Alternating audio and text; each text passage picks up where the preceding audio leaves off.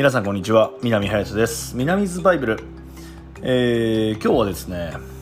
休みで、えー、甲子園見ながらあと映画を見ました。久々にあの男たちのヤマトを、えー、見たんですけど、えー、お盆の時期は、えー、戦争ものだったりその戦争付近のあの時代の映画を、えー、多く見る見ることが多いです。でその中で今日男たちのヤマトもう多分3回目か4回目ぐらいなんですけど、まあ、改めてその生きる覚悟みたいなあのヤマトってあのまあその太平洋戦争のもう終戦間際に、まあ、沖縄戦に、ま、向けて、えーまあ、呉を出発してで鹿児島の、えー、西の方でアメリカに撃墜して撃墜されて、まあ、沈没をするんですけど、えー、片道のあのガソリン、うん、燃料しか積んでないので、まあ、ほぼ特攻なんですよ。で特攻でそこに乗ってる人たちはもうほぼ100%、えー、死ぬことが、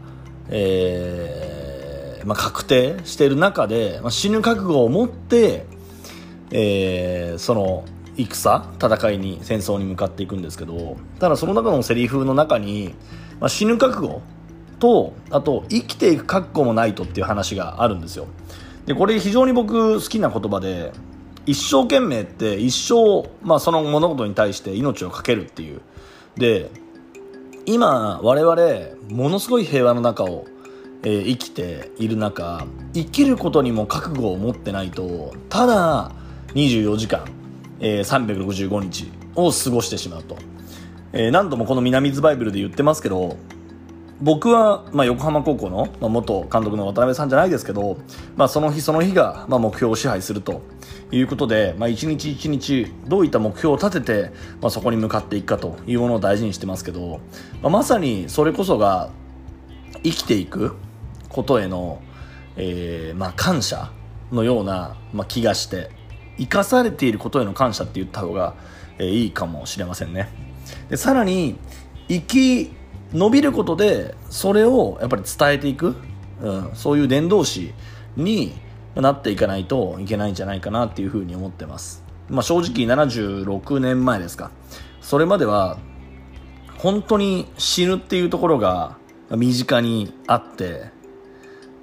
だけど今僕ら死ぬことに対して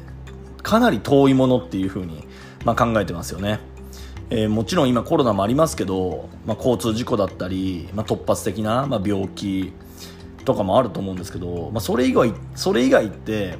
年齢を重ねて年老いて、まあ、病気にかかったり、まあ、もしくはそのまま、まあ、体が弱まっていくということで、まあ、死へのうん恐怖というか死にに行く覚悟なんてほとんどないんですけどじゃあ逆に死を知らないからこそ生きることが生きることに対しての気持ちが、まあ、ちょっと軽薄になってるところがあるんじゃないかなっていうのを、えー、改めて今日男たちのヤマトを見てなんか感じましたね、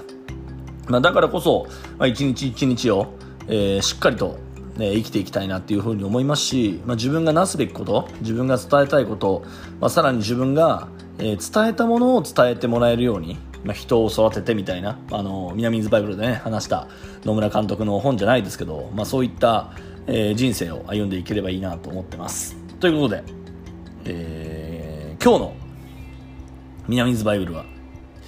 えー、生きていく